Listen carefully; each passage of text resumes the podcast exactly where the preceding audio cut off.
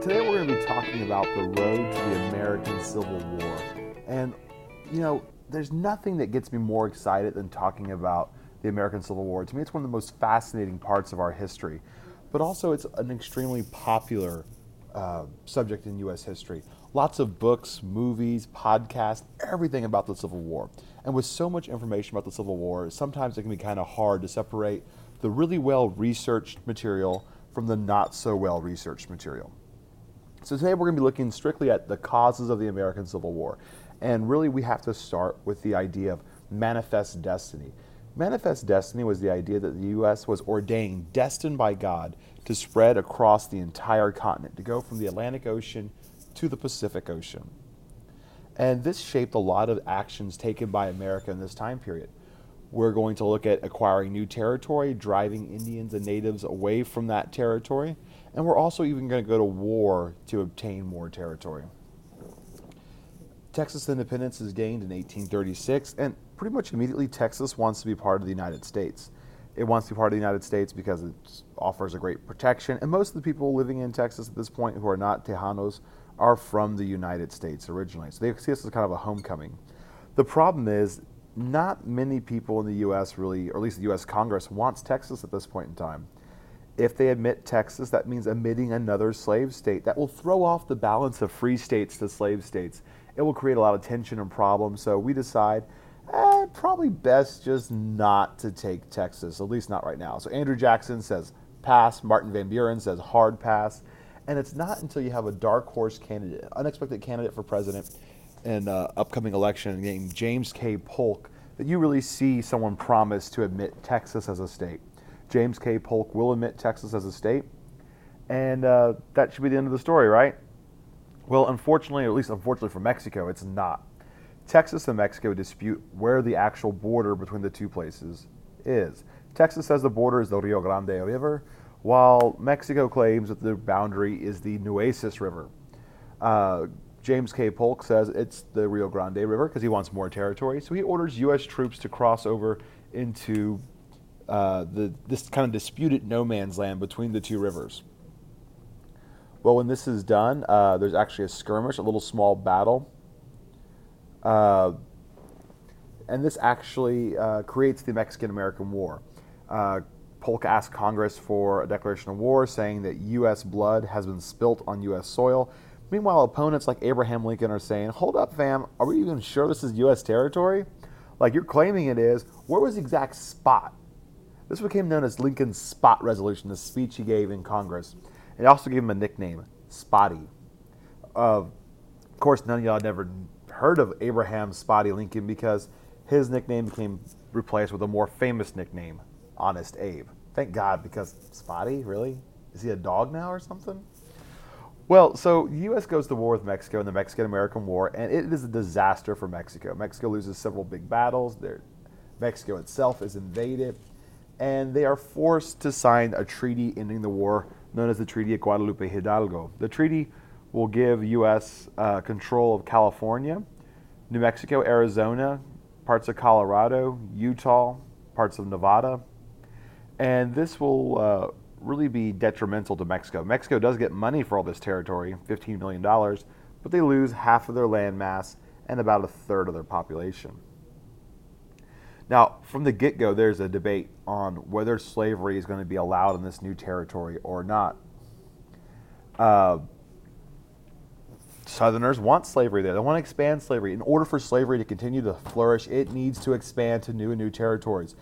Cotton land back east is being overfarmed in the south. They need fresh soil to grow cotton.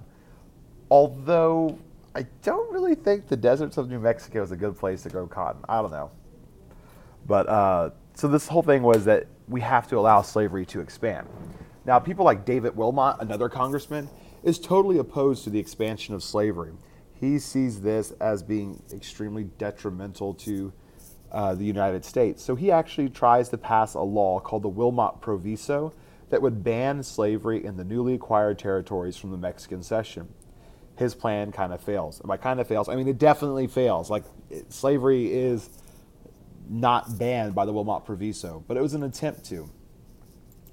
This brings us into the Compromise of 1850, how to deal with the debate over slavery. Let's just push this aside and push it down further the line. We'll do some things in the compromise to make the North happy. Uh, like we'll end the slave trade in Washington D.C. That's cool. So you can't buy ourselves slaves in the nation's capital. That's awesome. But the things that the South likes, such as um, a stronger fugitive slave law, trying to force northern states to return escaped slaves to the South. This enrages the Northerners. They hate this. They're mad. They don't want to have to contribute to this. So the Compromise of 1850, for a time, kind of settles the debate over slavery. But then, right, right away, we're, we have more drama. The Kansas Nebraska Act, championed by Stephen Douglas to create territorial governments for Kansas and Nebraska in order to facilitate the Transcontinental Railroad. Uh, great, not controversial, until he adds the point about popular sovereignty. Let the territories decide if they want to be free or slave. The big deal, if they allow this, it's going to undo the Missouri Compromise, which said that Kansas and Nebraska would be free territories, free states. Now he's saying, let them decide. It passes. It's chaos. Southerners pour into Kansas, Northerners pour into Kansas, and they begin to actually fight. The pro Southern, pro slavery side attacks the pro uh, North anti slavery side, and the fighting goes back and forth, and it gets really bloody. So bloody that it's known as Bloody Kansas. So we're really building up to the Civil War. Uh, the Compromise of 1850 and the Kansas Nebraska Act really kind of seals the doom of the Whig Party, and we see the rise of a new third party, the Republican Party. Well, I say a third party, but they're actually not a third party because they become really the only other major political party besides the Democratic Party.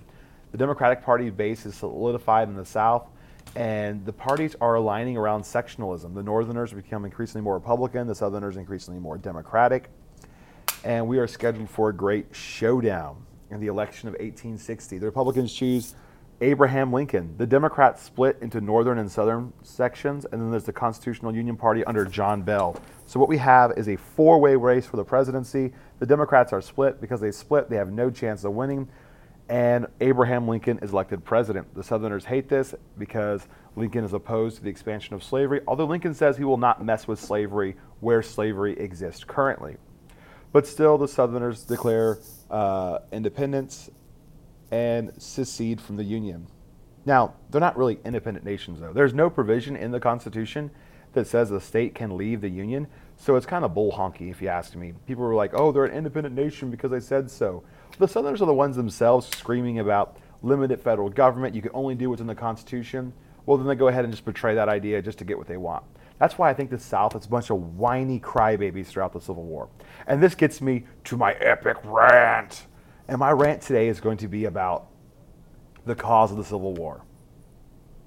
Guys, without a shadow of a doubt, with 100% complete honesty and with lots of scholarship to support me, I can tell you right now that the Civil War was fought over slavery. There's a neo Confederate movement. There is a Southern apologist movement in the United States today that will try to say that the Civil War was not fought about slavery. It was fought about this. It was fought about that. It was this or that. Blah, blah, blah, blah. There's also people that still want to name high schools and build monuments to the Confederacy. Hello, they lost and they're racist. Get over it, South. You lost the war. Uh, so, how do I know that the Civil War, beyond a shadow of a doubt, is was fought about slavery? Well, all I have to do is look at the southern states. They're the ones that say why they're leaving. Each state that leaves the Union passes an ordinance of succession, a document that says why they are leaving the Union. South Carolina in there says, and I quote, our position is thoroughly identified with the institution of slavery, the greatest material interest of the world. A blow at slavery is a blow at commerce and civilization. That's every single state will make a similar claim. Texas sums up its view of a union built upon slavery. We hold as undeniable truths that the governments of the various states and of the Confederacy itself were established exclusively by white race for themselves and their posterity, that means their offspring. That the African race has no agency in their establishment, they were rightfully held and regarded as inferior and dependent race. They are saying themselves they have left because of slavery. So if somebody ever tells you the Civil War was not fought over slavery, just feel free to pull any of the ordinances of succession as further proof that yes, this was a war fought over slavery. The South is fighting to protect slavery. The North originally is fighting to preserve the Union, but over time, as we'll see next week, the North will start to fight to end the institution of slavery. Thanks for joining in. We'll see you next time on 10 Minute Day Push.